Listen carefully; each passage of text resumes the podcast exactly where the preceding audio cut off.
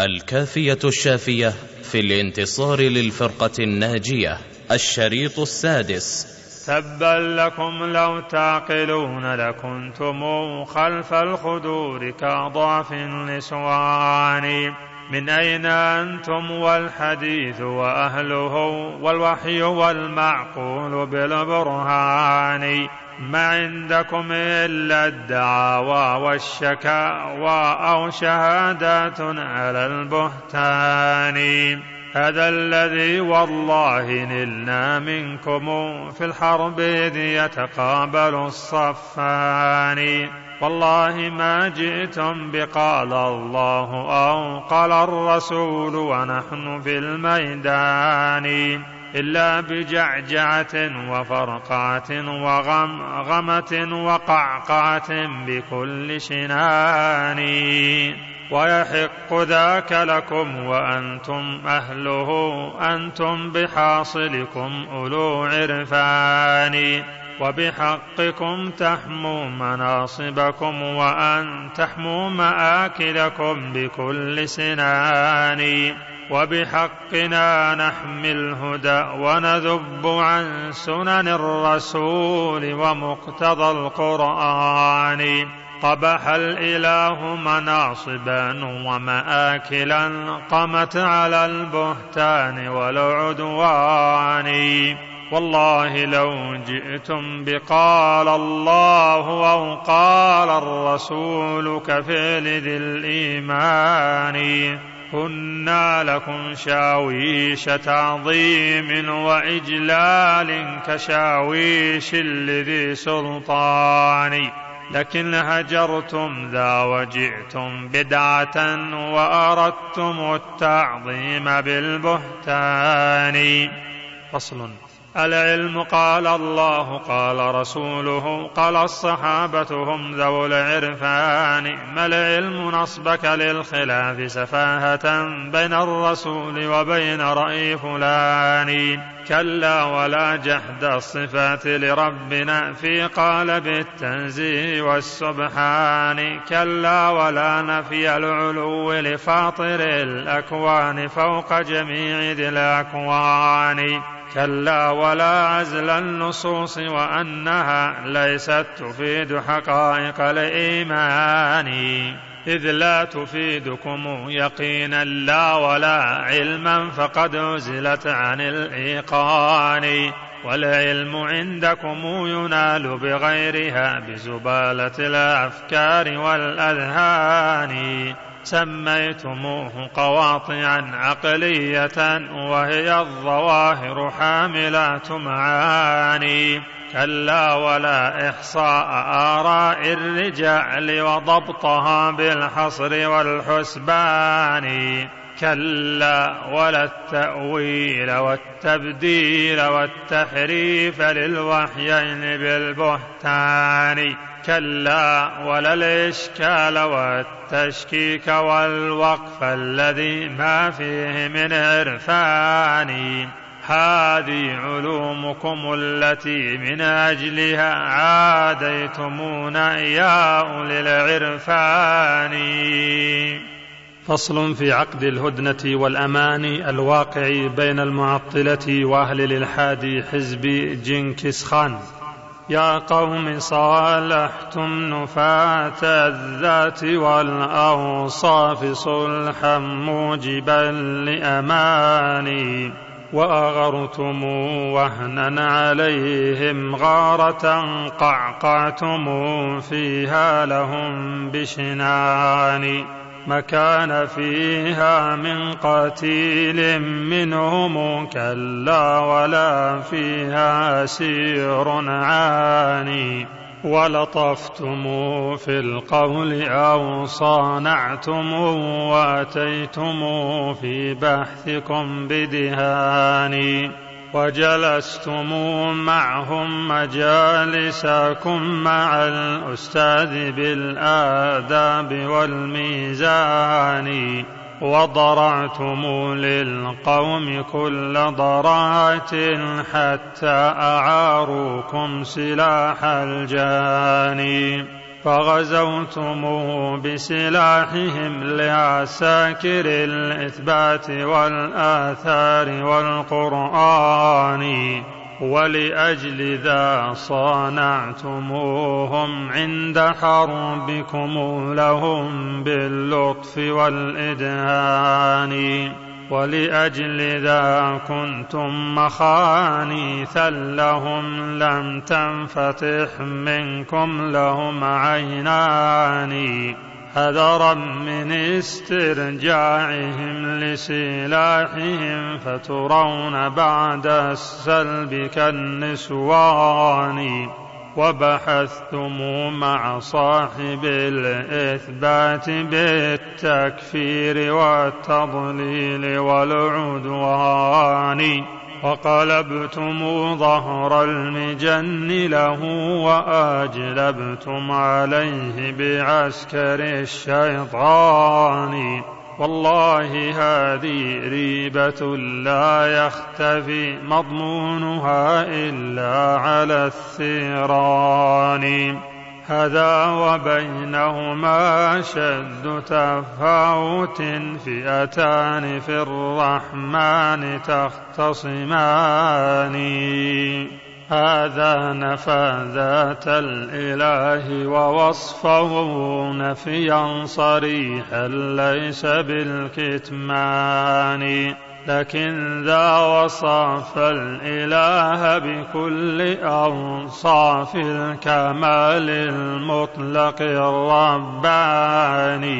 ونفى النقائص والعيوب كنفيه التشبيه للرحمن بالإنسان فلأي شيء كان حربكم له بالجد دون معطل الرحمن قلنا نعم هذا المجسم كافر أفكان ذلك كامل الإيمان؟ لا تنطفي نيران ويضكم على هذا المجسم يا أولي النيران. فالله يوقدها ويصلي حرها يوم الحساب محرف القرآن. يا قومنا لقد ارتكبتم خطة لم يرتكبها قط ذو عرفان. وأعنتم أعداءكم بوفاقكم لهم على شيء من البطلان. أخذوا نواصيكم بها ولحاكم فغدت تجر بذلة وهوان. قلتم بقولهم ورمتم كسرهم أنا وقد غلقوا لكم برهاني وكسرتم الباب الذي من خلفه أعداء رسل الله والإيمان. فأتى عدو ما لكم بقتالهم وبحربهم أبد الزمان يداني فغدوتم أسرى لهم بحبالهم أيديكم شدت إلى الأذقان حملوا عليكم كالسباع استقبلت حمرا معقرة ذوي أرسان. صالوا عليكم بالذي صلتم به أنتم علينا صولة الفرسان. لولا تحيزكم إلينا كنتم وسط العرين ممزق اللحمان. لكن بنا استنصرتم وبقولنا صلتم عليهم صولة الشجعان. وليتم الإثبات إذ صلتم به وعزلتم التعطيل عزل مهاني وأتيتم تغزوننا بسرية من عسكر التعطيل والكفران.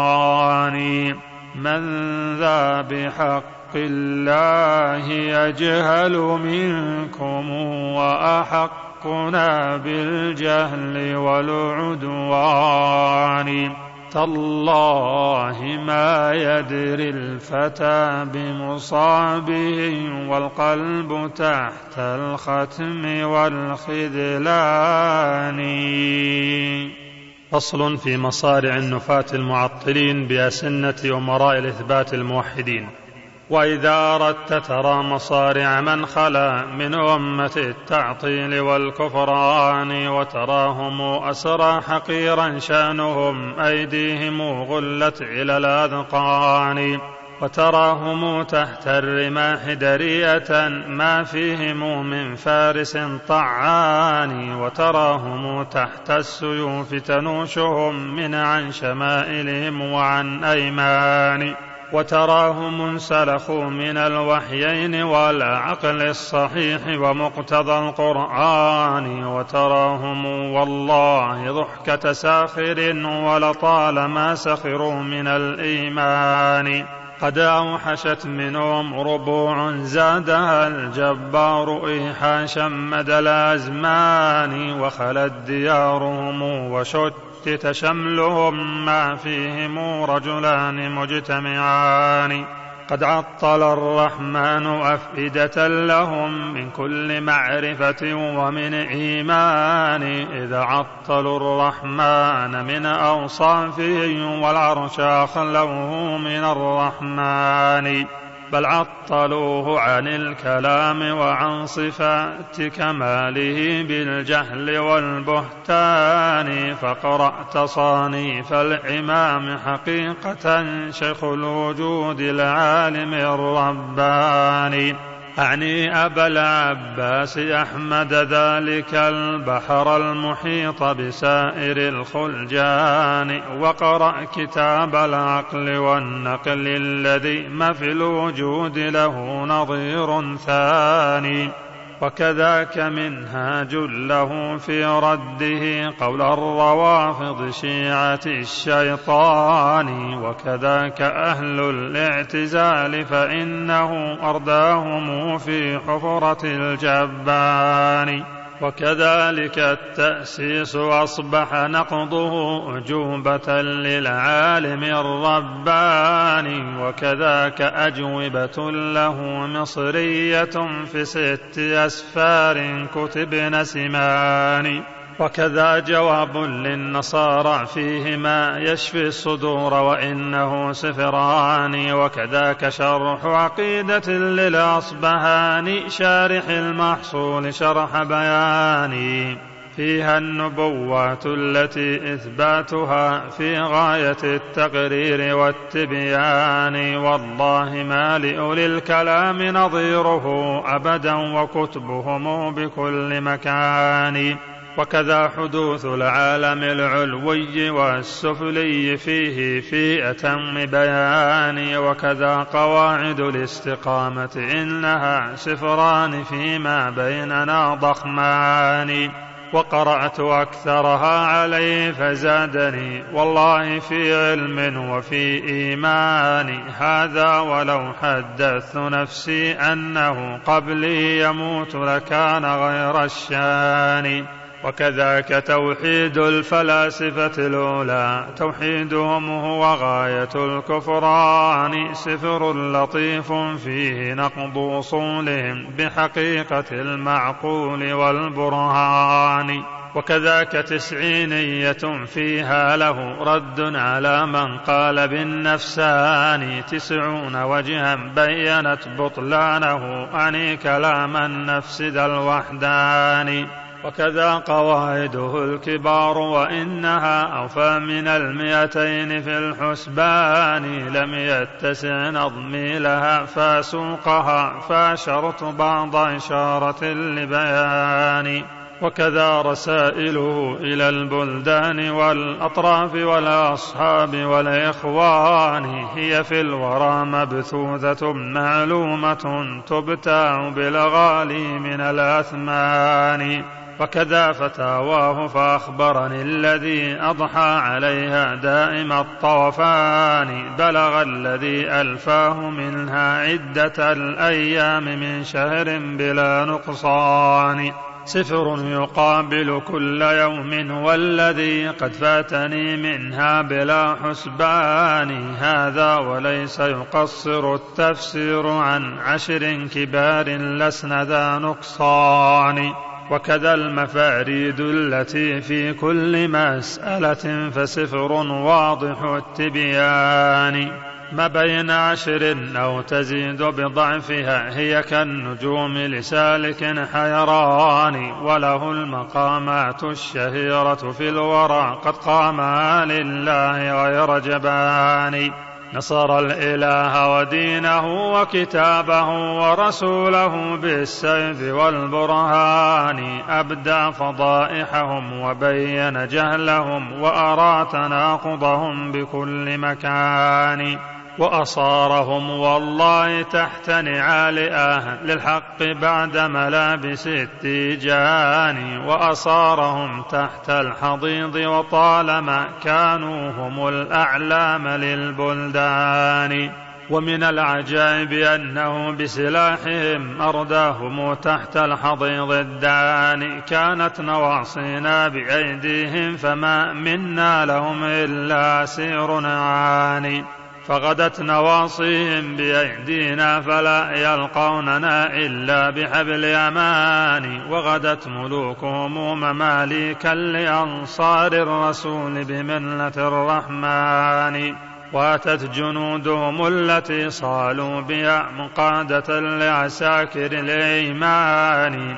يدري بهذا من له خبر بما قد قاله في ربه الفئتان. والفدم يوحشنا وليس هناكم فحضوره ومغيبه سيان فصل في بيان أن المصيبة التي حلت بأهل التعطيل والكفران من جهة الأسماء التي ما أنزل الله بها من سلطان. يا قوم يصل بلائكم أسماء لم ينزل بها الرحمن من سلطانه هي عكستكم غاية التعكيس واقتلعت دياركم من الأركان. فتهدمت تلك القصور وأوحشت منكم ربوع العلم والإيمان والذنب ذنبكم قبلتم لفظها من غير تفصيل ولا فرقان. وهي التي اشتملت على أمرين من حق وأمر واضح البطلان. سميتم عرش المهيمن حيزا والاستواء تحيزا لمكاني.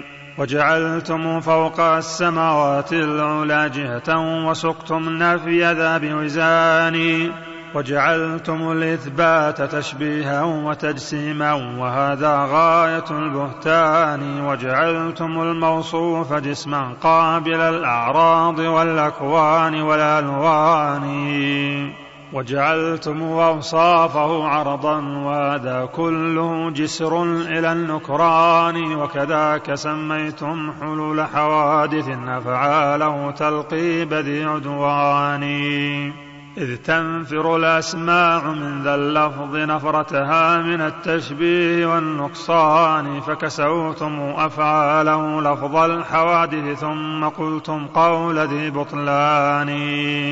ليست تقوم به الحوادث والمراد النفي للأفعال للديان فإذا انتفت أفعاله وصفاته وكلامه وعلو ذي السلطان. فبأي شيء كان ربا عندكم يا فرقة التحقيق والعرفان والقصد نفي فعاله عنه بدأ التلقيب فعل الشاعر الفتان وكذاك حكمة ربنا سميتم عللا وأغراضا وذان اسمان لا يشعران بمدحة بل ضدها فيهون حينئذ على الأذهان.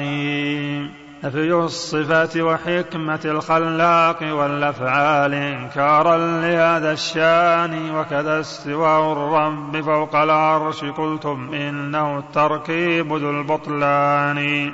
وكذاك وجه الرب جل جلاله وكذاك لفظ يد ولفظ يدان سميتم ذا كله الأعضاء بل سميتموه جوارح الإنسان. وسطوتم بالنفي حينئذ عليه كنفينا للعيب مع نقصان. قلتم ننزهه عن الأعراض والأغراض والأبعاض والجثمان.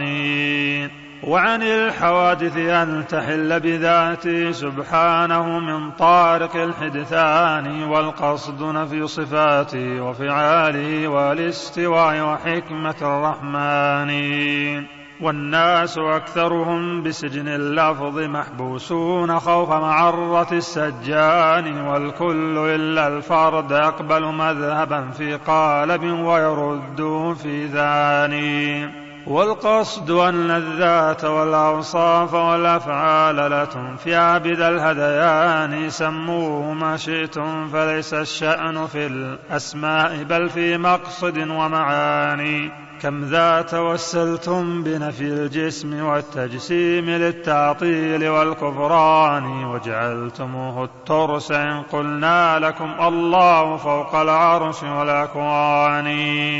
قلتم لنا جسم على جسم تعالى الله عن جسم وعن جثمان وكذاك إن قلنا القرآن كلامه منه بدا لم يبد من إنسان. كلا ولا ملك ولا لوح ولكن قاله الرحمن قول بيان قلتم لنا إن الكلام قيام بالجسم أيضا وهو ذو حدثان.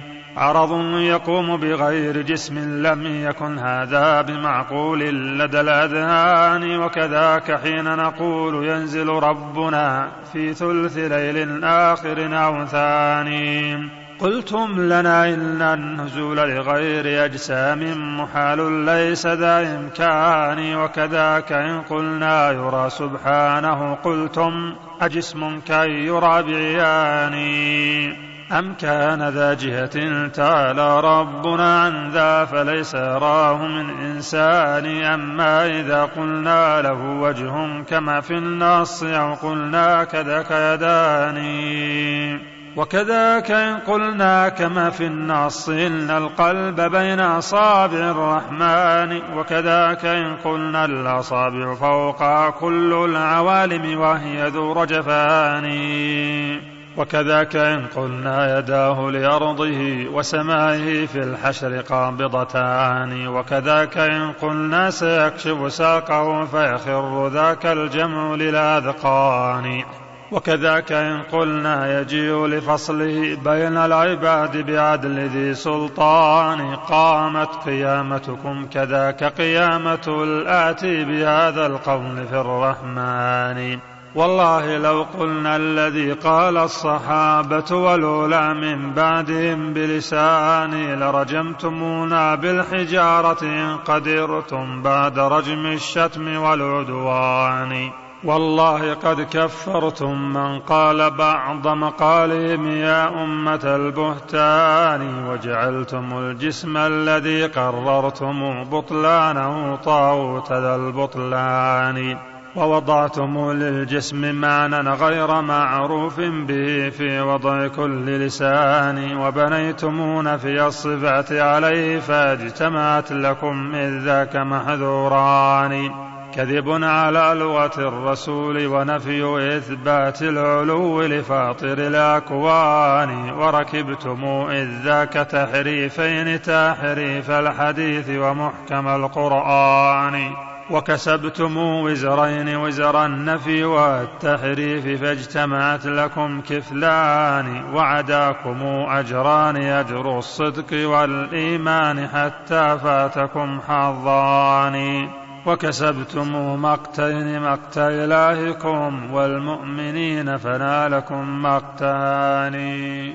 ولبستم ثوبين ثوب الجهل والظلم القبيح فبئست الثوبان وتخذتم طرزين طرز الكبر والتيه العظيم فبئست الطرزان.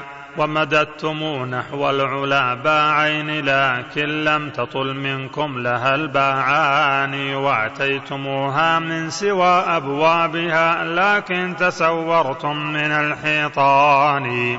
وغلقتم بابين لو فتحا لكم فزتم بكل بشارة وتهاني باب الحديث وباب هذا الوحي من يفتحهما فليهنه البابان. وفتحتم بابين من يفتحهما تفتح عليه مواهب الشيطان. باب الكلام وقد نويتم عنه والباب الحزيق فمنطق اليوناني فدخلتم دارين دار الجهل في الدنيا ودار الخزي في النيران. وطعمتم لونين لون الشك والتشكيك بعد فبئست اللونان. وركبتم أمرين كم قد أهلك من أمة في سائر الأزمان. تقديم آراء الرجال على الذي قال الرسول ومحكم القرآن. والثاني نسبتهم إلى الإلغاز والتلبيس والتدليس والكتمان. ومكرتم مكرين لو تما لكم لتفصمت فينا عرى الإيمان. أطفأتم نور الكتاب وسنة الهادي بذا التحريف والهذيان. لكنكم أوقدتم للحرب نارا بين طائفتين مختلفان. والله يطفئها بألسنة الأولى قد خصهم بالعلم والإيمان. والله لو غرق المجسم في دم التجسيم من قدم إلى الآذان. فالنص أعظم عنده وأجل قدرا أن يعارضه بقول فلان. فصل في كسر الطاغوت الذي نفوا به صفات ذي الملكوت والجبروت. أهون بذا الطاغوت لا عز اسمه طاغوت ذي التعطيل والكفران. كم من أسير بل جريح بل قتيل تحت ذا الطاغوت في الأزمان. وترى الجبان يكاد يخلع قلبه من لفظه تبا لكل جبان. وترى المخنث حين يفزعه اسمه تبدو عليه شمائل النسوان. ويظل منكوحا لكل معطل ولكل زنديق أخي كفران وترى صبي العقل يفزعه اسمه كالغول حين يقال للصبيان. كفران هذا الاسم لا سبحانه أبدا وسبحان العظيم الشان.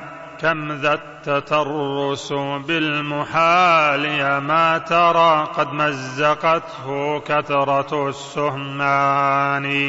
جسم وفشر ثم تجسيم وتفشير أما تعيون من هذيان.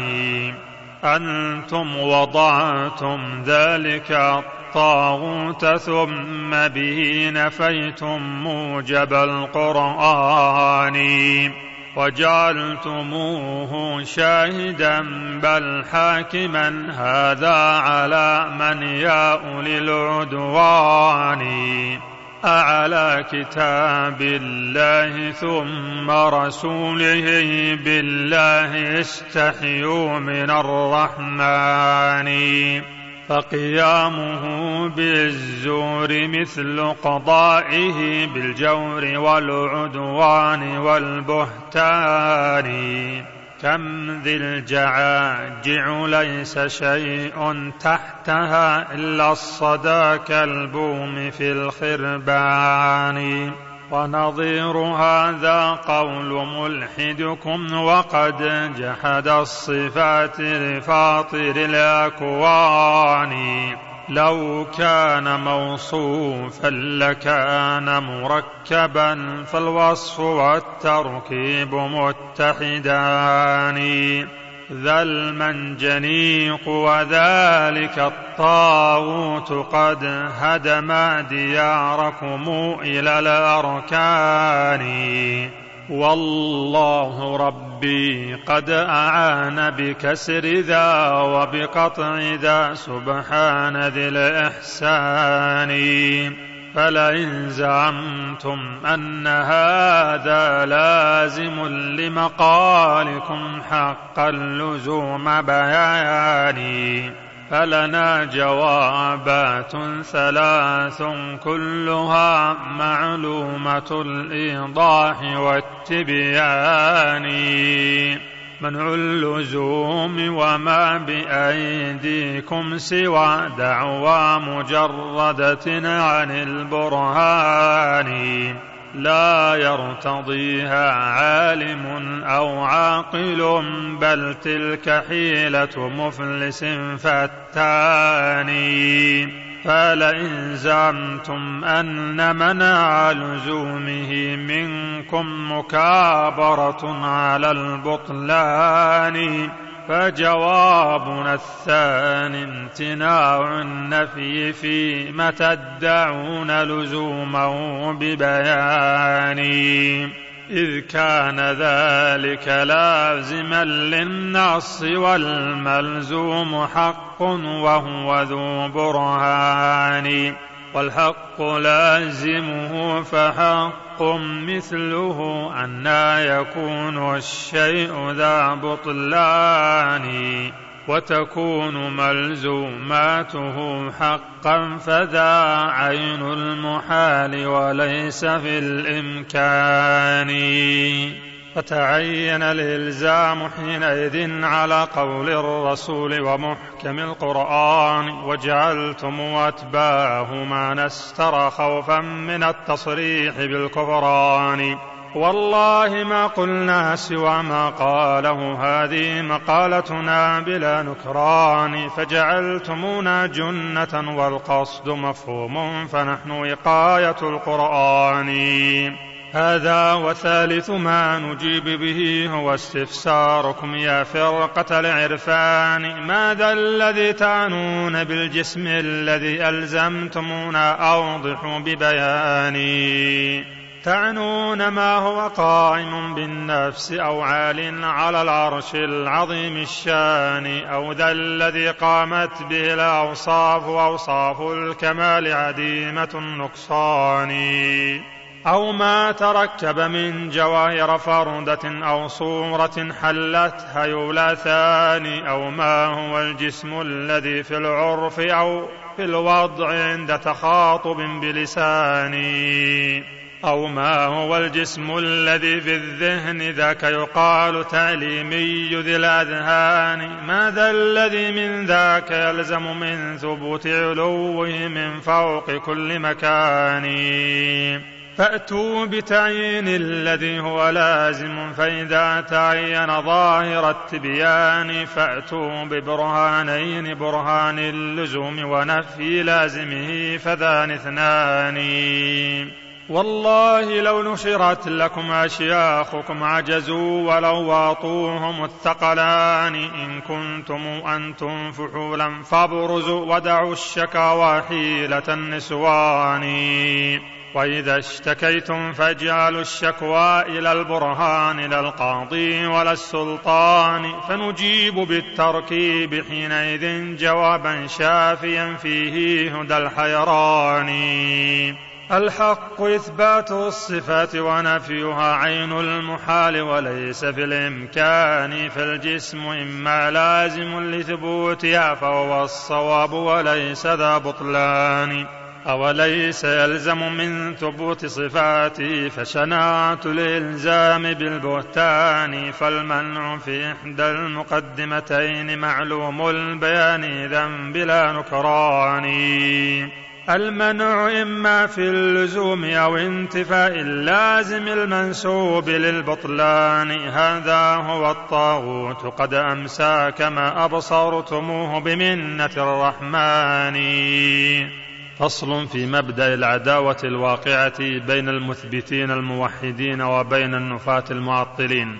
يا قوم تدرون العداوة بيننا من أجل ماذا من قديم زمان؟ إنا تحيزنا إلى القرآن والنقل الصحيح مفسر القرآن. وكذا إلى العقل الصريح وفطرة الرحمن قبل تغير الإنسان. هي أربع متلازمات بعضها قد صدقت بعضا على ميزان. والله ما اجتمعت لديكم هذه ابدا كما أقررتم بلساني إذ قلتم العقل الصحيح يعارض المنقول من اثر ومن قرآن. فنقدم المعقول ثم نصرف المنقول بالتأويل ذي الألوان فإذا عجزنا عنه وألقيناه لم نعبأ به قصدا إلى الإحسان. ولكم بذا سلف لهم تابعتم لما دعوا للآخذ بالقرآن صدوا فلما أن أصيبوا أقسموا لمرادنا توفيق ذي الإحسان. ولقد أصيبوا في قلوبهم وفي تلك العقول بغاية النقصان. فاتوا بأقوال إذا حصلت أسمعت ضحكة هازل مجاني هذا جزاء المعرضين عن الهدى متعوضين زخارف الهذيان واضرب لهم مثلا بشيخ القوم إذ يأبى السجود بكبر ذي طغيان. ثم ارتضى صار قوادا لأرباب الفسوق وكل ذي عصيان. وكذاك أهل الشرك قالوا كيف ذا بشر أتى بالوحي والقرآن؟ ثم ارتضوا أن يجعلوا معبودهم من هذه الأحجار والأوثان وكذاك عباد الصليب حموا بتاركهم من النسوان والولدان. ثم ارتضوا أن يجعلوا معبودهم من هذه الأحجار والأوثان وكذاك عباد الصليب حموا بتاركهم من النسوان والولدان.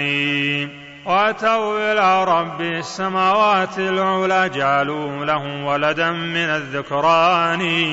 وكذلك الجهمي ينزى ربه عن عرشه من فوق ذي الأكوان حذرا من الحصر الذي في ظنه أو أن يرى متحيزا بمكان. فصاره عدما وليس وجوده متحققا في خارج الأذهان لكنما قدماؤهم قالوا بأن الذات قد وجدت بكل مكان. جعلوه في الآبار والأنجاس والخانات والخربات والقيعان والقصد أنكم تحيزتم إلى الآراء وهي كثيرة الهذيان. فتلونت بكم فجئتم أنتم متلونين عجائب الألوان وعرضتم قول الرسول على الذي قد قاله الأشياخ عرض وزاني. وجعلتم أقوالهم ميزان ما قد قاله والعول في الميزان ووردتم سفل المياه ولم نكن نرضى بذاك الورد للظمآن واخذتم أنتم بنيات الطريق ونحن سرنا في الطريق الاعظم السلطان وجعلتم ترس الكلام جنه تبا لذاك الترس عند طعان ورميتم أهل الحديث باسهم عن قوس موتور الفؤاد جبان فتترسوا بالوحي والسنن التي تتلوه نعم الترس للشجعان وترسهم والله من عدوانكم والترس يوم البعث من نيران. أفتاركوه لبهتكم ومحالكم لا كان ذاك بمنة الرحمن. ودعوتمونا للذي قلتم به قلنا معاذ الله من خذلان. فاشتد ذاك الحرب بين فريقنا وفريقكم وتفاقم الأمران. وتأصلت تلك العداوة بيننا من يوم أمر الله للشيطان بسجوده فعصى وعرض امرا بقياسه وبعقله الخوان. أتى التلاميذ الوقاح وعارضوا أخباره بالعقل والهذيان ومعارض للأمر مثل معارض الأخبار هم في كفرهم صنوان. من عارض المنصوص بالمعقول قدما أخبرونا يا أولي العرفان. أو ما عرفتم أنه القدري والجبري وأيضا ذاك في القرآن. إذ قال قد أغويتني وفتنتني لو زينن لهم مدى الأزمان. فاحتج بالمقدور ثم أبان أن الفعل منه بغية وزيان. فانظر إلى ميراثهم ذا الشيخ بالتعصيب والميراث بالسهمان.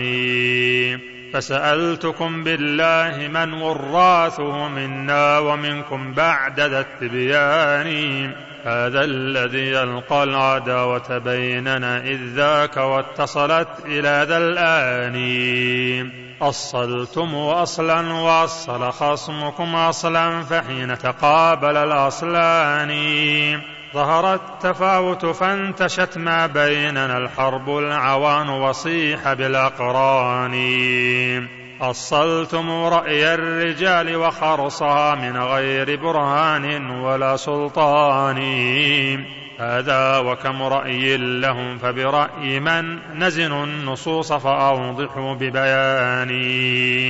كل له رأي ومعقول له يدعو ويمنع أخذ رأي فلان. والخصم أصل محكم القرآن مع قول الرسول وفطرة الرحمن. وبنى عليه فاعتلى بنيانه نحو السماء أعظم بذا البنيان. وعلى شفا جرف بنيتم أنتم فاتت سيول الوحي والإيمان. قلعت أساس بنائكم فتهدمت تلك السقوف وخر للأركان. الله أكبر لو رأيتم ذلك البنيان حين علاك مثل دخان.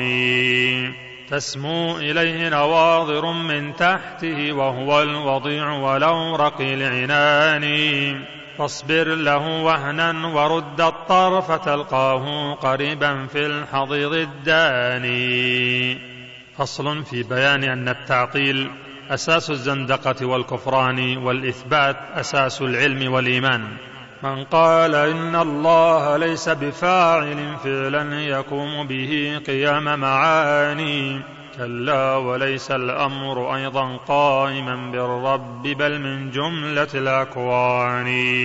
كلا وليس الله فوق عبادي بل عرش خلو من الرحمن. فثلاثة والله لا تبقي من الإيمان حبة خردل بوزان. وقد استراح معطل هذه الثلاث من الإله وجملة القرآن. ومن الرسول ودينه وشريعة الإسلام بل من جملة الأديان. وتمام ذاك جحوده لصفاته والذات دون الوصف ذو بطلان. وتمام ذا الإيمان إقرار الفتى بالله فاطر هذه الأكوان. فإذا أقر به وعطل كل مفروض ولم يتوق من عصيانه لم ينقص الإيمان حبة خردل أنا وليس بقابل النقصان. وتمام هذا قولهم إن النبوة ليس وصفا قام بالإنسان لكن تعلق ذلك المعنى القديم بواحد من جملة الإنسان. هذا وما ذاك التعلق ثابتا في خارج بل ذاك في الأذهان. فتعلق الأقوال لا يعطي الذي وقفت عليه الكون في الأعيان. هذا إذا ما حصل المعنى الذي قلتم هو النفسي بالبرهان. لكن جمهور الطوائف لم يروا ذا ممكنا بل ذاك ذو بطلان. ما قال هذا غيركم من سائر النظار في الآفاق والأزمان. تسعون وجها بينت بطلانه لولا القريض لسقتها بوزان. يا قوم أين الرب؟ أين كلامه؟ أين الرسول؟ فأوضحوا ببياني. ما فوق رب العرش من هو قائل طه ولا حرفا من القرآن. ولقد شهدتم أن هذا قولكم والله يشهد مع أولي الإيمان. ورحمتاه لكم غبنتم حظكم من كل معرفة ومن إيمان. ونسبتم للكفر أولى منكم بالله والإيمان والقرآن. هذه بضاعتكم فمن يستامها فقد ارتضى بالجهل والخسران. وتمام هذا قولكم في مبدأ ومعادنا أعني المعاد الثاني. وتمام هذا قولكم بفناء دار الخلد فالداران فانيتان. يا قومنا بلغ الوجود بأسره والدين والدنيا مع الإيمان. والخلق والأمر المنزل والجزاء ومنازل الجنات والنيران. والناس قد ورثوه بعد فمنهم ذو السهم والسهمين والسهمان بس المورث والمورث والتراث ثلاثة أهل لكل هوان يا وارثين نبيهم بشراكم ما إرثكم مع إرثهم سيان شتان بين الوارثين وبين موروثيهما وسهام ذي السهمان. يا قوم ما صاح الأئمة جهدهم بالجهم من أقطارها بأذاني إلا لما عرفوه من أقوالكم ومآلها بحقيقة العرفان.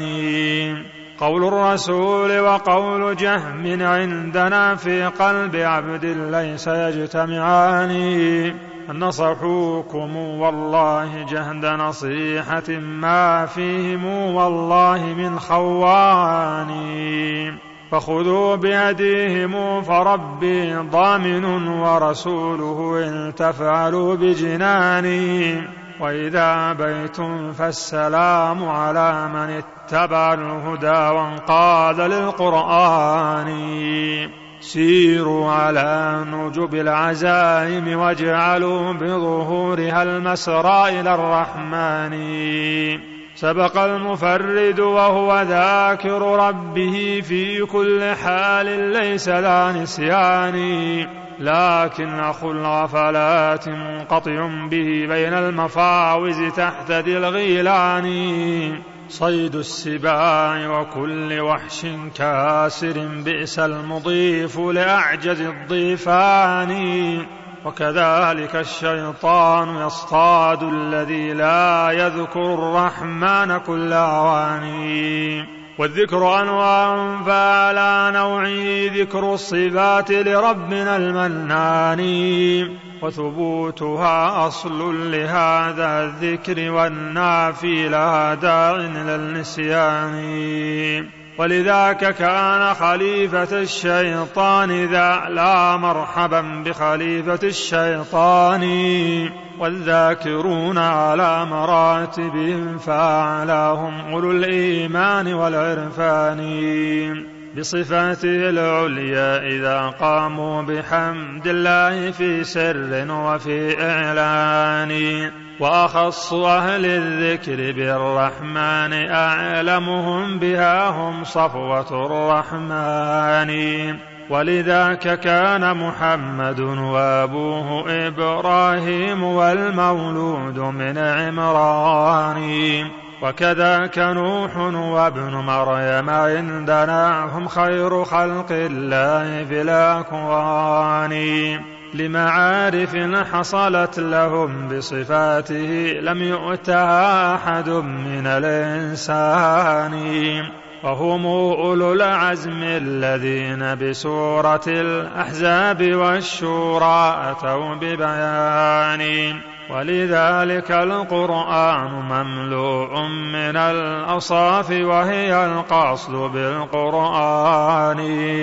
ليصير معروفا لنا بصفاته ويصير مذكورا لنا بجنان ولسان أيضا مع محبتنا له فلأجل ذا الإثبات في الإيمان.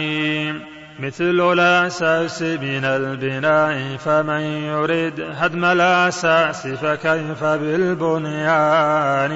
والله ما قام البناء لدين رسل الله بالتعطيل للديان. ما قام إلا بالصفات مفصلا إثبات وتفصيل ذي غرفان فهي الأساس لديننا ولكل دين قبله من سائر الأديان. وكذاك زندقة العباد أساسها التطيل يشهد ذا ذو العرفان.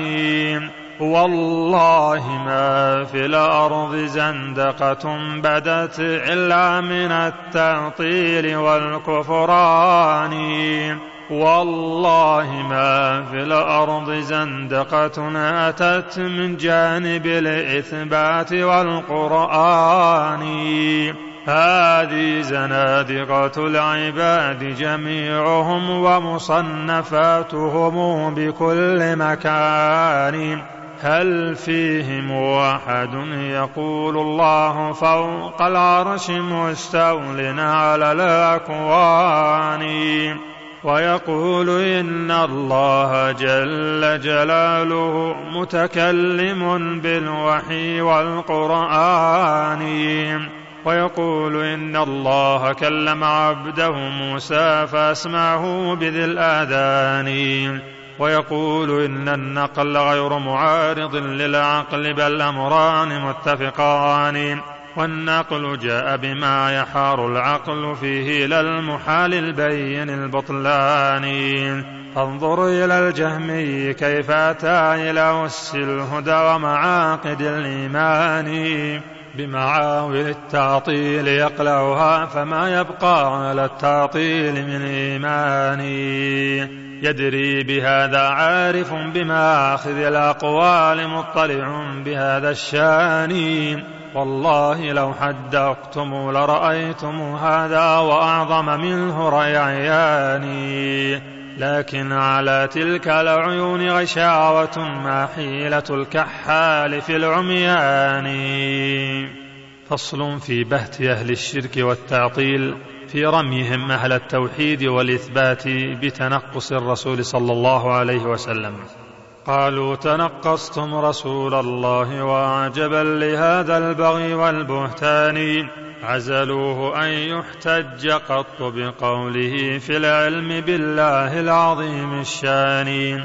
عزلوا كلام الله ثم رسوله عن ذاك عزلا ليس ذا كتمان جعلوا حقيقته وظاهره هو الكفر الصريح البين البطلان.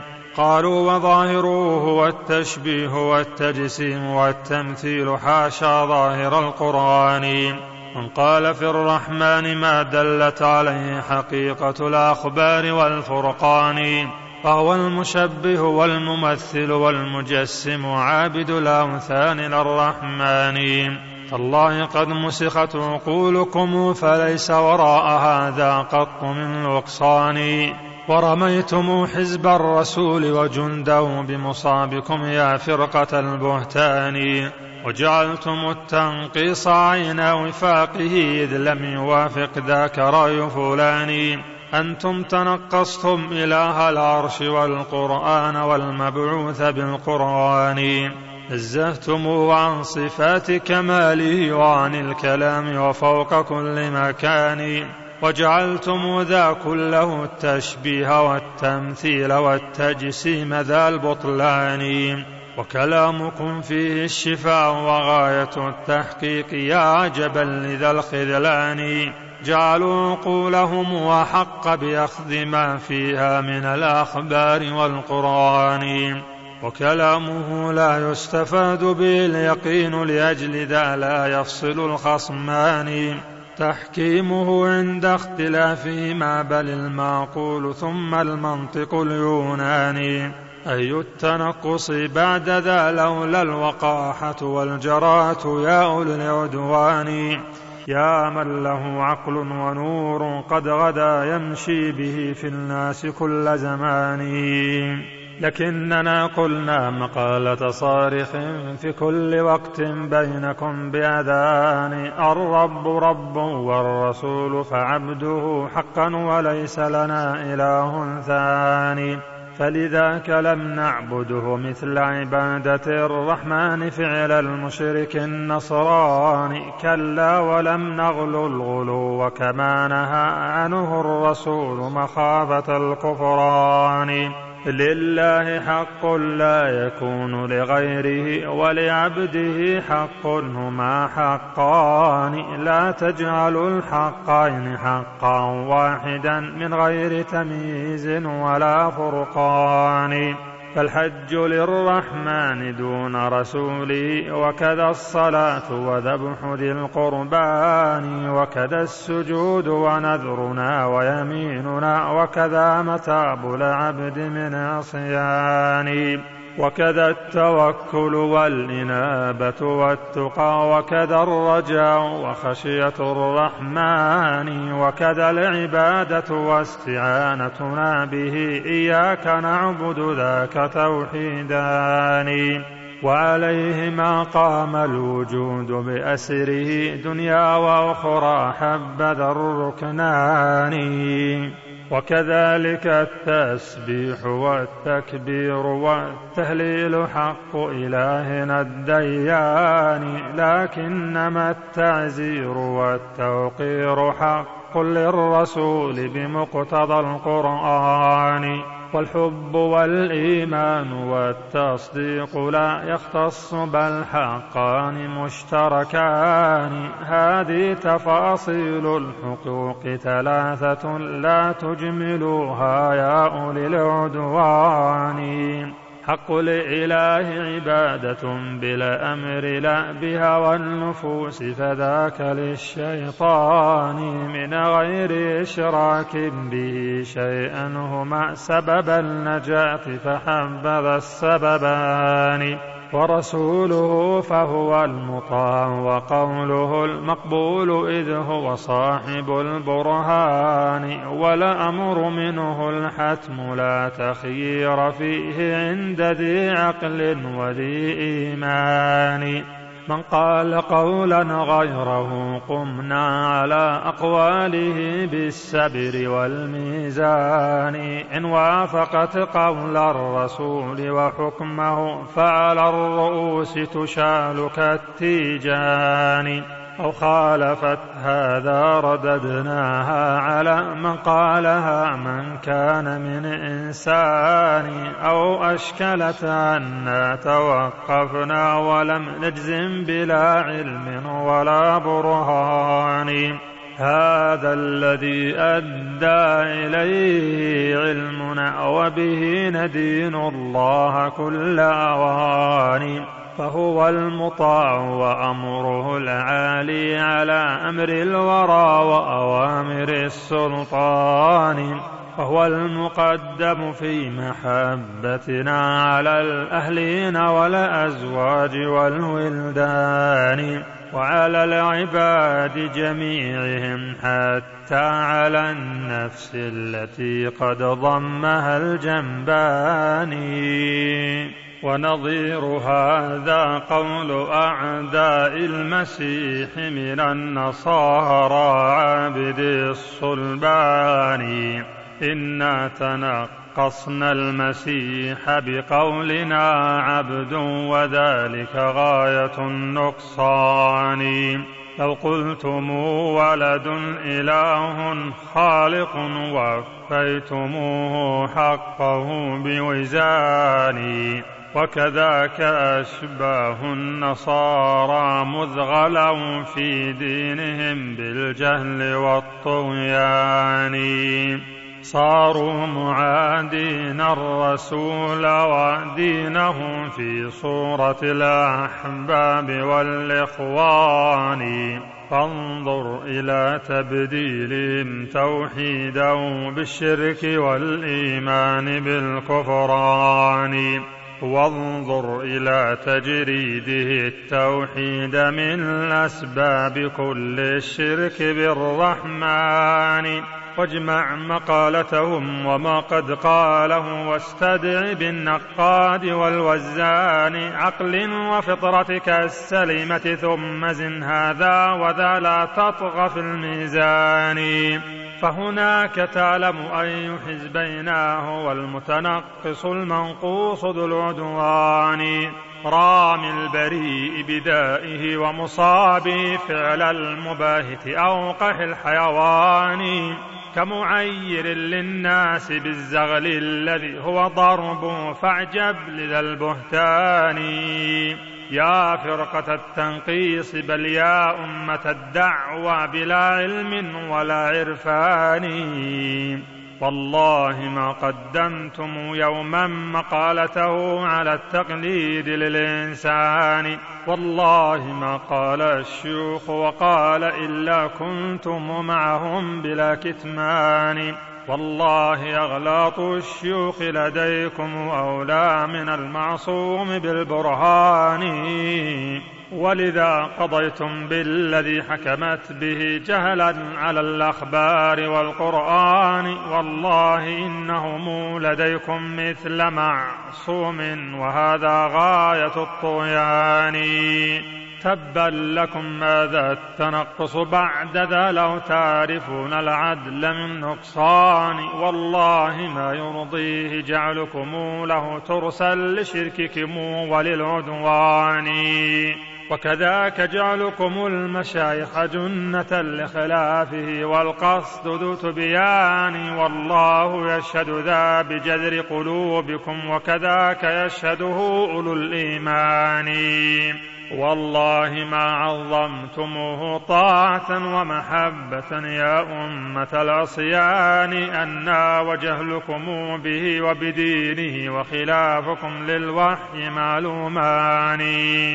أوصاكم وأشياخكم بخلافهم لوفاقه في سالف الأزمان. خالفتم قول الشيوخ وقوله فغدا لكم خلفان متفقان. والله أمركم عجيب معجب ضدان فيكم ليس يتفقان. تقديم آراء الرجال عليه مع هذا الغلو فكيف يجتمعان؟ كفرتم من جرد التوحيد جهلا منكم بحقائق الإيمان. لكن تجردتم لنصر الشرك والبدع المضلة في رضا الشيطان. والله لم نقصد سوى التجريد للتوحيد ذاك وصية الرحمن. ورضا رسول الله منا لا غلو الشرك أصل عبادة الأوثان. والله لو يرضى الرسول دعاءنا إياه بادرنا إلى الإذعان. والله لو يرضى الرسول سجودنا كنا نخر له على الأذقان. والله ما يرضيه منا غير إخلاص وتحكيم لذا القرآن ولقد نهى الخلق عن إطرائه فعل النصارى عابد الصلبان ولقد نهانا أن نصير قبره عيدا حدار الشرك بالرحمن ودعا بأن لا يجعل القبر الذي قد ضمه وثنا من الأوثان فأجاب رب العالمين دعاءه وأحاطه بثلاثة الجدران حتى اغتدت أرجاؤه بدعائه في عزة وحماية وصيان. ولقد غدا عند الوفاة مصرحا باللعن يصرخ فيهم بأذان. وعن العلا جعلوا القبور مساجدا وهم اليهود وعابد الصلبان. والله لولا ذاك أبرز قبره لكنهم حجبوه بالحيطان. قصدوا إلى تسنيم حجرته ليمتنع السجود له على الأذقان. قصدوا موافقة الرسول وقصده التجريد للتوحيد للرحمن. يا فرقة جهلت نصوص نبيهم وقصوده وحقيقة الإيمان فسطوا على أتباعه وجنوده بالبغي والبهتان والعدوان. لا تعجلوا وتبينوا وتثبتوا فمصابكم ما فيه من جبران. قلنا الذي قال الأئمة قبلنا وبه النصوص أتت على التبيان. القصد حج البيت وهو فريضة الرحمن واجبة على الأعيان. ورحالنا شدت إليه من بقاع الأرض قاصيها كذاك الداني من لم يزر بيت الإله فما له من حجه سهم ولا سهمان. وكذا نشد رحالنا للمسجد النبوي خير مساجد البلدان. من بعد مكة أو على الإطلاق فيه الخلف منذ زمان. ونراه عند النذر فرضا لكن النعمان يأبى ذا وللنعمان. أصل هو النافي الوجوب فإنه ما جنسه فرضا على إنسان. ولنا براهين تدل بأنه بالنذر مفترض على الإنسان. أمر الرسول لكل ناذر طاعة بوفائه بالنذر بالإحسان. وصلاتنا فيه بألف في سواه ما خلا ذي الحجر والأركان. وكذا صلاة في قبى فكرمرة في أجرها والفضل للمنان. فإذا أتينا المسجد النبوي صلينا التحية أولا ثنتان. بتمام أركان لها وخشوعها وحضور قلب في الإحسان ثم انثنينا للزيارة نقصد القبر الشريف ولو على الأجفان. فنقوم دون القبر وقفة خاضع متذلل في السر والإعلان. فكأنه في القبر حي ناطق فالواقفون نواكس الأذقان. ملكتهم تلك المهابة فاعترت تلك القوائم كثرة الرجفان وتفجرت تلك العيون بمائها ولطالما غاضت على الأزمان. وأتى المسلم بالسلام بهيبة ووقار ذي علم وذي إيمان. لم يرفع الأصوات حول ضريحه كلا ولم يسجد على الأذقان. كلا ولم يرى طائفا بالقبر اسبوعا كان القبر بيت ثاني. ثم انثنى بدعائه متوجها لله نحو البيت ذي الأركان. هذه زيارة من غدا متمسكا بشريعة الإسلام والإيمان. من أفضل الأعمال هاتيك الزيارة وهي يوم الحشر في الميزان لا تلبس الحق الذي جاءت به سنن الرسول بأعظم البطلان. هذه زيارتنا ولم ننكر سوى البدع المضلة يا أولي العدوان. وحديث شد الرحل نص ثابت يجب المصير إليه بالبرهان. فصل في تعين أتباع السنن والقرآن طريقا للنجاة من النيران. يا من يريد نجاته يوم الحساب من الحميم وموقد النيران. اتبع رسول الله في الأقوال والأعمال لا تخرج عن القرآن. وخذ الصحيحين اللذين هما لعقد الدين والإيمان واسطتان. واقرأهما بعد التجرد من هوى وتعصب وحمية الشيطان. واجعلهما حكما ولا تحكم على ما فيهما أصلا بقول فلان. واجعل مقالته كبعض مقالة الأشياخ تنصرها بكل أواني وانصر مقالته كنصرك للذي قلدته من غير ما برهان. قدر رسول الله عندك وحده والقول منه إليك ذو تبيان. ماذا ترى فرضا عليك معينا إن كنت ذا عقل وذا إيمان؟ عرض الذي قالوا على أقوالي أو عكس ذاك فذلك لأمران. هي مفرق الطرقات بين طريقنا وطريق أهل الزيغ والعدوان. قدر مقالات العباد جميعهم عدما وراجع مطلع الإيمان.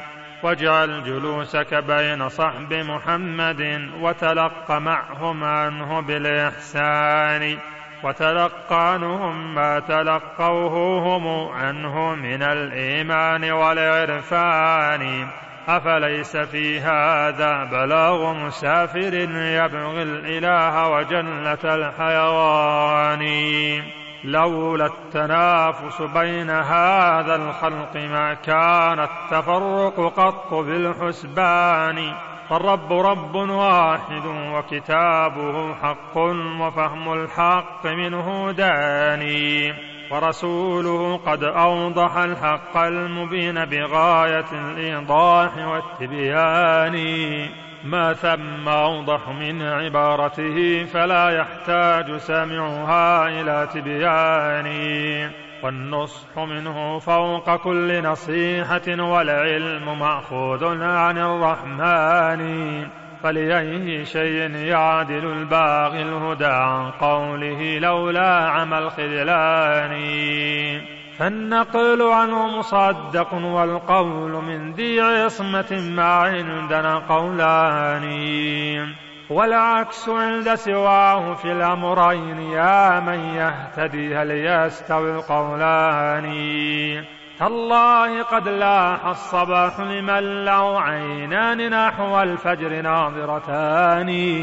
واخو العماية في عمايته يقول الليل بعد ويستوي الرجلان.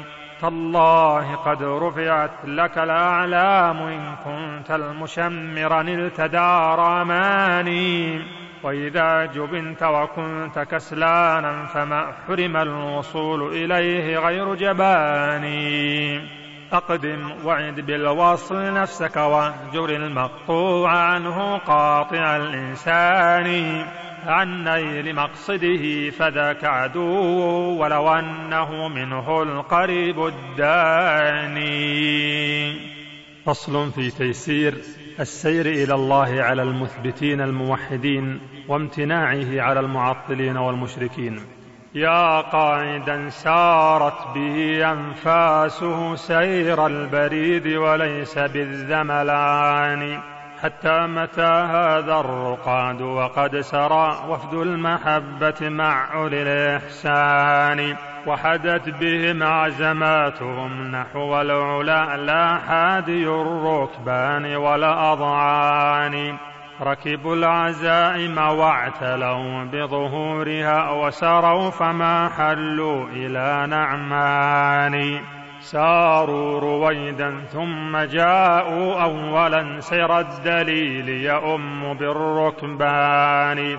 ساروا بإثبات الصفات إليه لا التعطيل والتحريف والنكران. عرفوا بالأوصاف فامتلأت قلوبهم له بالحب والإيمان فتطايرت تلك القلوب إليه بالأشواق إذ ملئت من العرفان. وأشدهم حبا له وأدراهم بصفاته وحقائق القرآن فالحب يتبع للشعور بقدره يقوى ويضعف ذاك ذو تبيان. ولذاك كان العارفون صفاته احبابه هم أهل هذا الشان ولذاك كان العالمون بربهم أحبابهم وبشرعة الإيمان. ولذاك كان المنكرون لها هم الأعداء حقا هم أولو الشنآن. ولذاك كان الجاهلون بذا وذا بغضاؤه حقا ذوي شنآن. وحياة قلب العبد في شيئين من يرزقهما يحيا مدى الأزمان. في هذه الدنيا وفي الأخرى يكون الحي ذا الرضوان والإحسان. ذكر الإله وحبه من غير إشراك به وهما فممتنعان. من صاحب التعطيل حقا كامتناع الطائر المقصوص من طيران. أيحبه من كان ينكر وصفه وعلوه وكلامه بقرآن. لا والذي حقا على العرش استوى متكلما بالوحي والفرقان. الله أكبر ذاك فضل الله يؤتيه لمن يرضى بلا حسبان. وترى المخلف في الديار تقول ذا إحدى الأثافي خص بالحرمان. الله أكبر ذاك عدل الله يقضيه على من شاء من إنسان. وله على هذا وهذا الحمد في الأولى وفي الأخرى هما حمدان. حمد لذات الرب جل جلاله وكذاك حمد العدل والإحسان. يا من تعز عليهم أرواحهم ويرون غبنا بيعا بهواني ويرون خسرانا مبينا بيعا في إثر كل قبيحة ومهان ويرون ميدان التسابق بارزا فيتركون تقحم الميدان. ويرون أنفاس العباد عليهم قد أحصيت بالعد والحسبان. ويرون أن أمامهم يوم اللقاء لله مسألتان شاملتان. ماذا عبدتم ثم ماذا قد أجبتم من أتى بالحق والبرهان؟ هيئوا جوابا للسؤال وهيئوا أيضا صوابا للجواب يداني وتيقنوا أن ليس ينجيكم سوى تجريدكم لحقائق الإيمان. تجريدكم توحيده سبحانه عن شركة الشيطان والأوثان. وكذاك تجريد اتباع رسوله عن هذه الآراء والهذيان.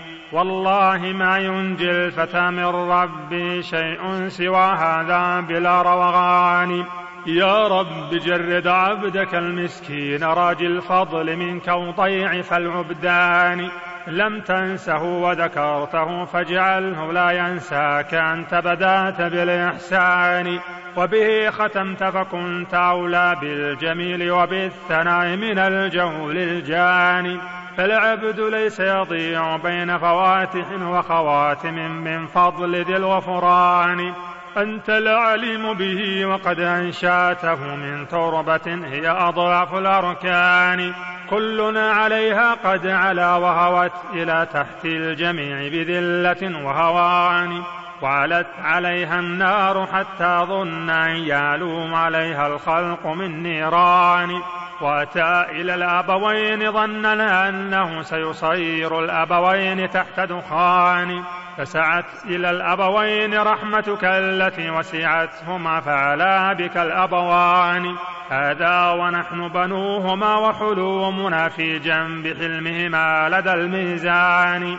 جزء يسير والعدو فواحد لهما وأعدانا بلا حسبان والضعف مستول علينا من جميع جهاتنا سيما من الإيمان. يا رب معذرة إليك فلم يكن قصد العباد ركوب العصيان. لكن نفوس سولته وغرها هذا العدو لها غرور أمان. فتيقنت يا رب أنك واسع الغفران ذو فضل وذو إحسان. ومقالنا ما قاله الأبوان قبل مقالة العبد الظلوم الجاني. نحن الأولى الظلم وإن لم تغفر الذنب العظيم فنحن ذو خسران. يا رب فانصرنا على الشيطان ليس لنا به لولا حماك يداني. فصل في ظهور الفرق بين الطائفتين وعدم التباسه إلا على من ليس بذي عينين. والفرق بينكم وبين خصومكم من كل وجه ثابت ببيان. ما أنتم منهم ولا هم منكم شتان بين السعد والدبران. فإذا دعونا للقرآن دعوتم للرأي أين الرأي من قرآن؟ وإذا دعونا للحديث دعوتم وأنتم إلى تقليد قول فلان. وكذا تلقينا نصوص نبينا بقبولها بالحق والإذعان من غير تحريف ولا جحد ولا تفويض جهل بلا عرفان. لكن بإعراض وتجهيل وتأويل تلقيتم مع النكران. أنكرتموها جهدكم فإذا أتى ما لا سبيل له إلى نكران. أعرضتم عنه ولم تستنبطوا منه هدى لحقائق الإيمان. فإذا ابتليتم مكرهين بسمعها فوضتموها لا على العرفان. لكن بجهل للذي سيقت له تفويض إعراض وجهل معاني. فإذا ابتليتم باحتجاج خصومكم أوليتموها دفع ذي صولان. فالجحد والإعراض والتفويض والتأويل حظ النص عند الجاني. لكن لدينا حظ التسليم مع حسن القبول وفهم ذي الإحسان. فصل في التفاوت بين حظ المثبتين والمعطلين من وحي رب العالمين. ولنا الحقيقة من كلام إلهنا ونصيبكم منه المجاز الثاني. وقواطع الوحيين شاهدة لنا وعليكم هل يستوي الأمران. وأدلة المعقول شاهدة لنا أيضا فقضونا إلى البرهان. وكذاك فطرة ربنا الرحمن شاهدة لنا. أيضا شهود بيان. وكذاك إجماع الصحابة والأولى تبعوهم بالعلم والإحسان. وكذاك إجماع الأئمة بعدهم. هذا كلامهم بكل مكان. هذه الشهود فهل لديكم أنتم من شاهد بالنفي والنكران؟ وجنودنا من قد تقدم ذكرهم وجنودكم فعساكر الشيطان. وخيامنا مضروبة بمشاعر الوحيين من خبر ومن قرآن. وخيامكم مضروبة في التي فالسكان كل ملدد حيران. هذه شهادتهم على محصولهم عند الممات وقولهم بلسان والله يشهد إنهم أيضا كذا تكفي شهادة ربنا الرحمن. ولنا المساند والصحح وهذه السنن التي نابت عن القرآن. ولكم تصانيف الكلام وهذه الآراء وهي كثيرة الهذيان شبه يكسر بعضها بعضا كبيت من زجاج خر للأذقان.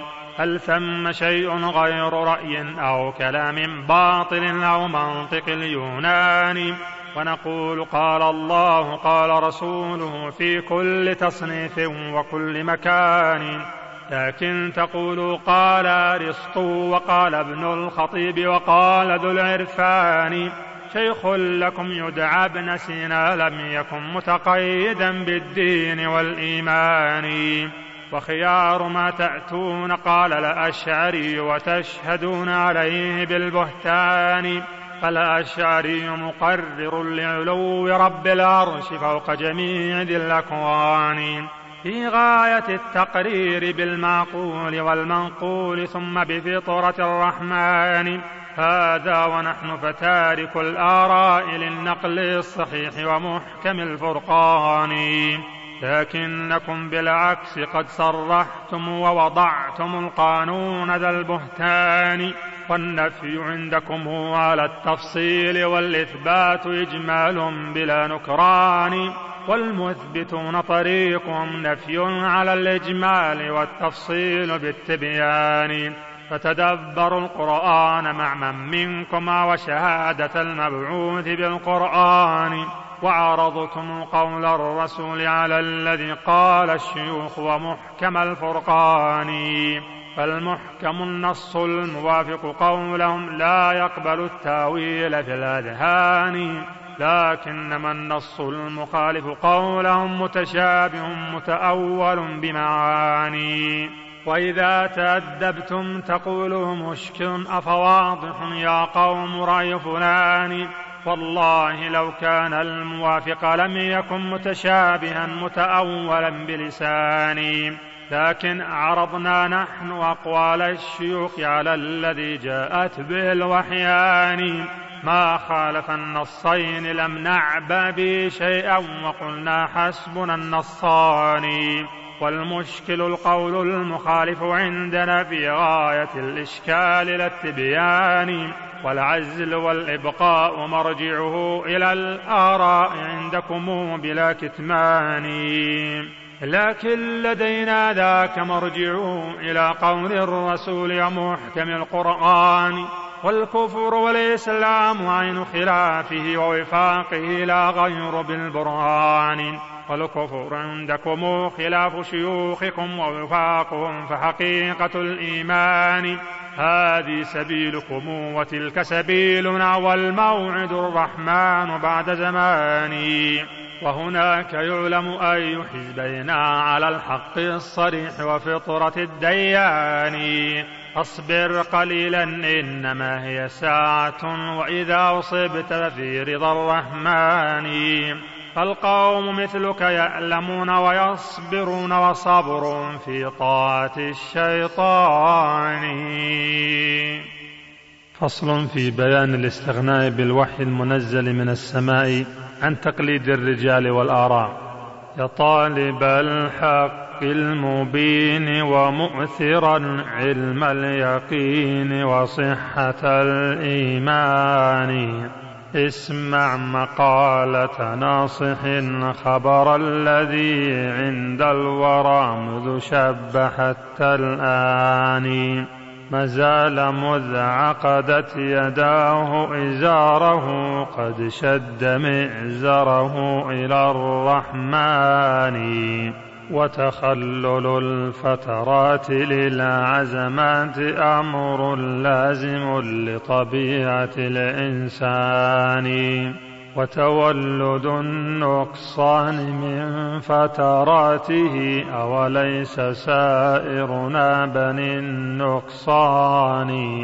طاف المذاهب يبتغي نورا ليهديه وينجيه من النيران وكأنه قد طاف يبغي ظلمة الليل البهيم ومذهب الحيران والليل لا يزداد إلا قوة والصبح مقهور بذا السلطان حتى بدت في سيره نار على طور المدينة مطلع الإيمان.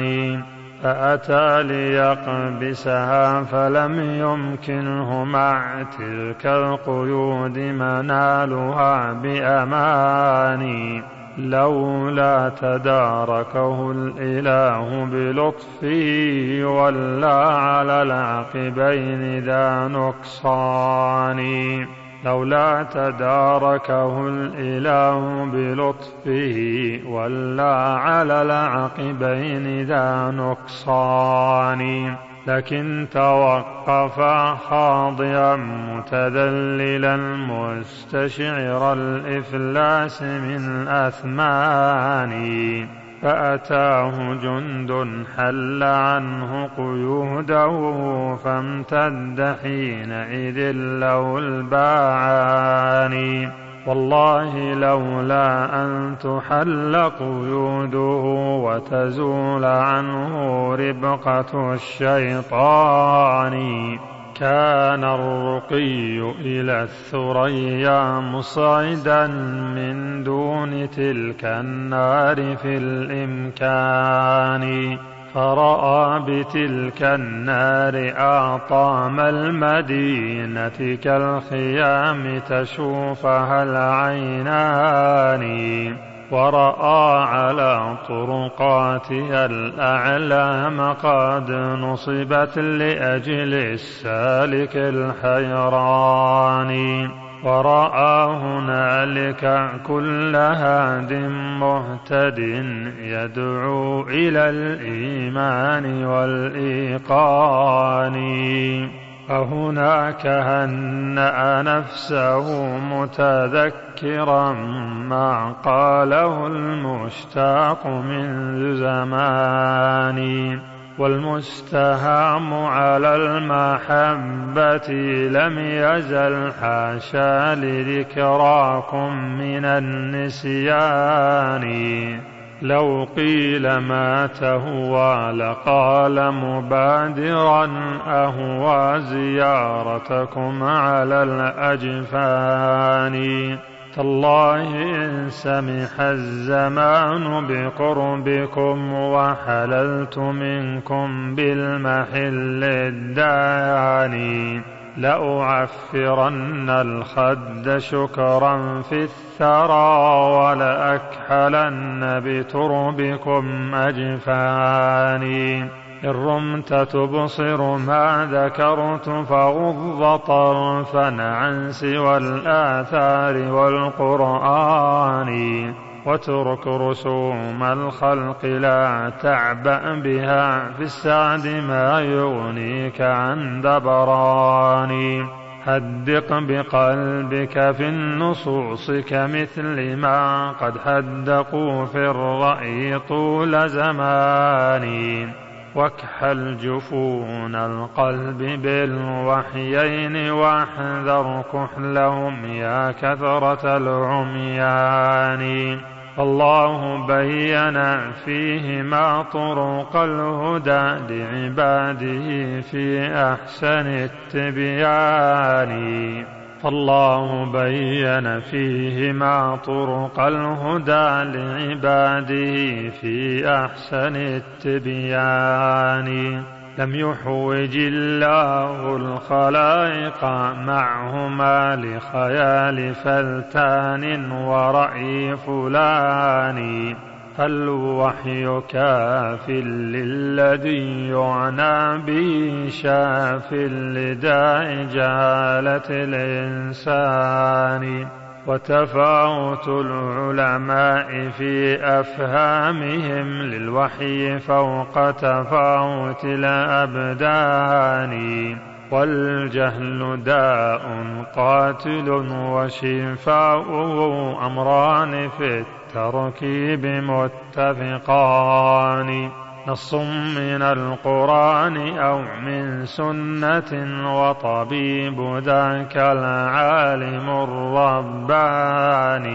والعلم أقسام ثلاث ما لها من رابع والحق ذو تبيان علم بأوصاف الإله وفعله وكذلك الأسماء للرحمن.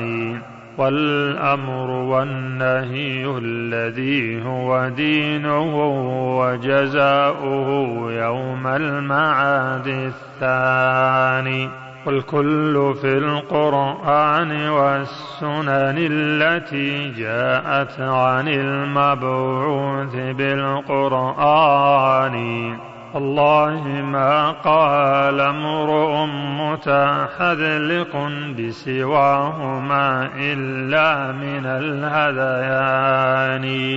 إن قلتم تقريره فمقرر بأتم تقرير من الرحمن أو قلتم إيضاحه فمبين بأتم إيضاح وخير بيان أو قلتم إيجازه فهو الذي في غاية الإيجاز والتبيان أو قلتم معناه هذا فاقصدوا معنى الخطاب بعينه وعيانه أو قلتم نحن التراجم فاقصدوا المعنى بلا شطط ولا نقصان أو قلتم بخلافه فكلامكم في غاية الإنكار والبطلان أو قلتم قسنا عليه نظيرا فقياسكم نوعان مختلفان نوع يخالف نصه فهو المحال وذاك عند الله ذو بطلان وكلامنا فيه وليس كلامنا في غيره أعن القياس الثاني ما لا يخالف نصه فالناس قد عملوا به في سائر الأزمان. لكنه عند الضرورة لا يصار إليه إلا بعد ذا الفقدان. هذا جواب الشافعي لأحمد لله درك من إمام زمان. والله ما اضطر العباد إليه فيما بينهم من حادث بزمان. فإذا رأيت النص عنه ساكتا فسكوته عفو من الرحمن. وهو المباح إباحة العفو الذي ما فيه من حرج ولا نكران. فأضف إلى هذا عموم اللفظ والمعنى وحسن الفهم في القرآن. فهناك تصبح في غنى وكفاية عن كل ذي رأي وذي حسبان. ومقدرات الذهن لم يضمن لنا تبيانها بالنص والقرآن. وهي التي فيها اعتراك الرأي من تحت العجاج وجولة الأذهان. لكن هنا أمران لو تما لما احتجنا إليه فحبذا الأمران. جمع النصوص وفهم معناها المراد بلفظها والفهم مرتبتان. إحداهما مدلول ذاك اللفظ وضعا أو لزوما ثم هذا الثاني. فيه تفاوتت الفهوم تفاوتا لم ينضبط أبدا له طرفان. فالشيء يلزمه لوازم جمة عند الخبير به وذي العرفان. فبقدر ذاك الخبر يحصي من لوازمه وهذا واضح البرهان. ولذاك من عرف الكتاب حقيقة عرف الوجود جميعه ببيان. وكذاك يعرف جملة الشرع الذي يحتاجه الإنسان كل زمان. علما بتفصيل وعلما مجملا تفصيله أيضا بوحي ثاني. وكلاهما وحيان قد ضمنا لنا أعلى العلوم بغاية التبيان. وكذاك يعرف من صفات الله والأفعال والأسماء ذي الإحسان. ما ليس يعرف من كتاب غيره أبدا ولا ما قالت الثقلان.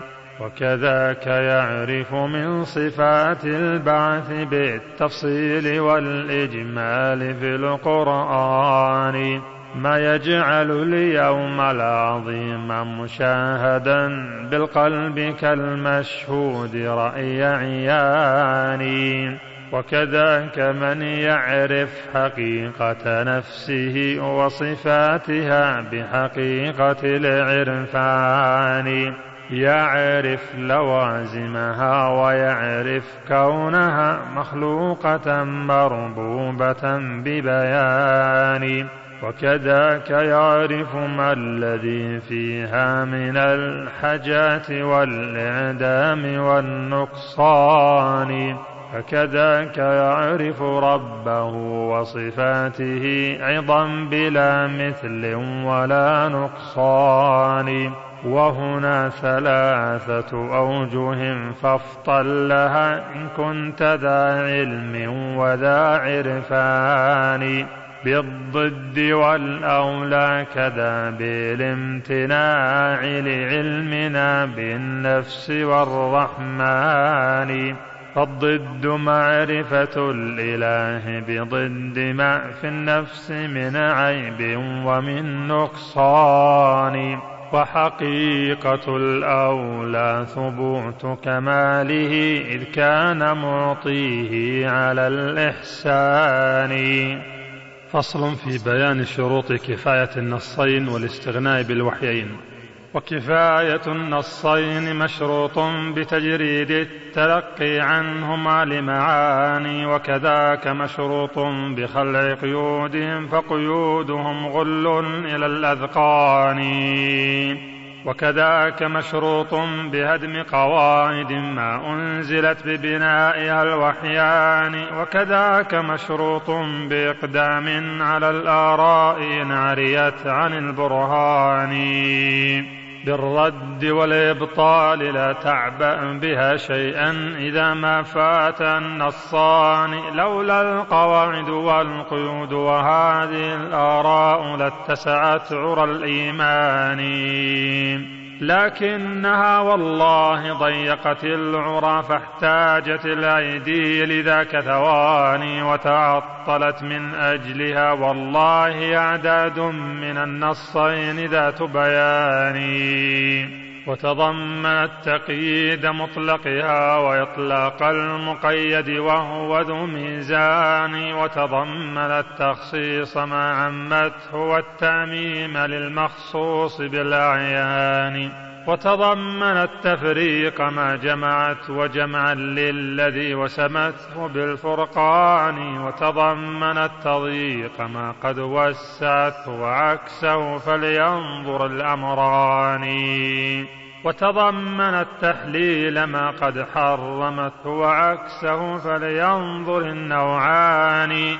سكتت وكان سكوتها عفوا فلم تعف القواعد باتساع بطان وتضمنت إهدار ما اعتبرت كذا بالعكس والأمران محذوران وتضمنت أيضا شروطا لم تكن مشروطة شرعا بلا برهان وتضمنت أيضا توابع لم تكن ممنوعة شرعا بلا تبيان إلا بيقيسة وآراء وتقليد بلا علم أو استحسان. عمن أتت هذه القواعد من جميع الصحب والأتباع بالإحسان ما أسسوا إلا اتباع نبيهم لا عقل فلتان ورأي فلان بل أنكروا الآراء نصحا منهم لله والداعي وللقرآن أوليس في خلف بها وتناقض ما دل ذا لب وذا عرفان. والله لو كانت من الرحمن ما اختلفت ولا انتقضت مدى الأزمان. شبه تهافت كالزجاج تخالها حقا وقد سقطت على صفوان. والله لا يرضى بها ذو همة عليا طالبة لهذا الشأن. فمثالها والله في قلب الفتى ونباتها في منبت الإيمان. كالزرع ينبت حوله دغل فيمنعه النما فتراه ذا نقصان. وكذلك الإيمان في قلب الفتى غرس من الرحمن في الإنسان. والنفس تنبت حوله الشهوات والشبهات وهي كثيرة الأفنان. فيعود ذاك الغرس يبسا ذاويا أو ناقص الثمرات كل أواني فتراه يحرث دائما ومغله نزر وذا من أعظم الخسران. والله لو نقى النبات وكان ذا بصر لذاك الشوق والسعدان. لاتاك أمثال الجبال مغل ولكان ضعفا بلا حسبان. هذا وليس الطعن بالإطلاق فيها كلها فعل الجول الجاني. بل في التي قد خالفت قول الرسول ومحكم الإيمان والفرقان أو في التي ما أنزل الرحمن في تقريرها يا قوم من سلطان. فهي التي كم عطلت من سنة بل عطلت من محكم القرآن. هذا ونرجو أن واضعها فلا يعدوه أجر أو له أجران. إذ قال مبلغ علمه من غير إيجاب القبول له على إنسان. بل قد نهانا عن قبول كلامه نصا بتقليد بلا برهان. وكذاك أوصانا بتقديم النصوص عليه من خبر ومن قرآن. نصح العباد بذا وخلص نفسه عند السؤال لها من الديان. والخوف كل الخوف فهو على الذي ترك النصوص لأجل قول فلان. فإذا بغى الإحسان أولها بما لو قاله خصم له ذو شان لرماه بالداء الظالم ناديا بفساد ما قد قاله بأذان. فصل في لازم المذهب هل هو مذهب أم لا؟ ولوازم المعنى تراد بذكره من عارف بلزوم الحقان وسواه ليس بلازم في حقه قصد اللوازم وهي ذات بيان. إذ قد يكون لزومها المجهول أو قد كان يعلمه بلا نكران لكن عرته غفلة بلزومها إذ كان ذا سهو وذا نسيان. ولذاك لم يك لازم لمذاهب العلماء مذهبهم بلا برهان فالمقدمون على حكاية ذاك مذهبهم أولو جهل مع العدوان. لا فرق بين ظهوره وخفائه قد يذهلون عن اللزوم الداني سيما إذا ما كان ليس بلازم لكن يظن لزومه بجنان لا تشهدوا بالزور ويلكم على ما تلزمون شهادة البهتان بخلاف لازم ما يقول إلهنا ونبينا المعصوم بالبرهان.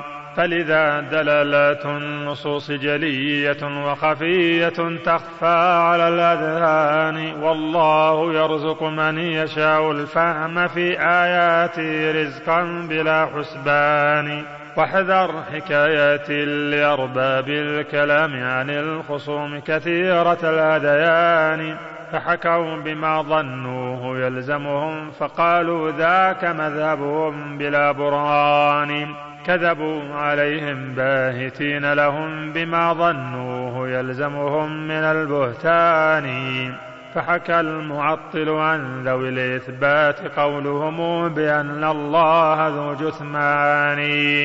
وحكى المعطل أنهم قالوا بأن الله ليس يرى لنا بعيان. وحكى المعطل أنهم قالوا يجوز كلامه من غير قصد معاني. وحكى المعطل أنهم قالوا بتحييز الإله وحصره بمكان. وحكى المعطل أنهم قالوا له الأعضاء جل الله عن بهتاني. وحكى المعطل أن مذهبهم هو التشبيه للخلاق بالإنسان. وحكى المعطل عنهم ما لم يقولوه ولا أشياخهم بلساني.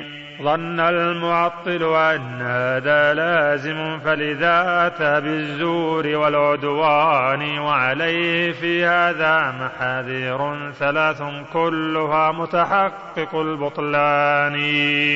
ظن اللزوم وقذف بلزومه وتمام ذاك شهادة الكفران. يا شاهدا بالزور ويلك لم تخف يوم الشهادة سطوة الديان. يا قائل البهتان غط لوازما قررت ملزوماتها ببيان. والله لازمها انتفاء الذات والأوصاف والأفعال للرحمن. والله لازمها انتفاء الدين والقرآن والإسلام والإيمان. ولزوم ذلك بين جدا لمن كانت له أذنان وعيتان والله لولا ضيق هذا النظم بينت اللزوم بأوضح التبيان.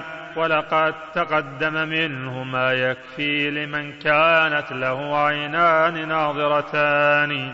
إن اللبيب ببعض ذلك يكتفي وأخو البلادة ساكن الجبان. انتهى الشريط السادس.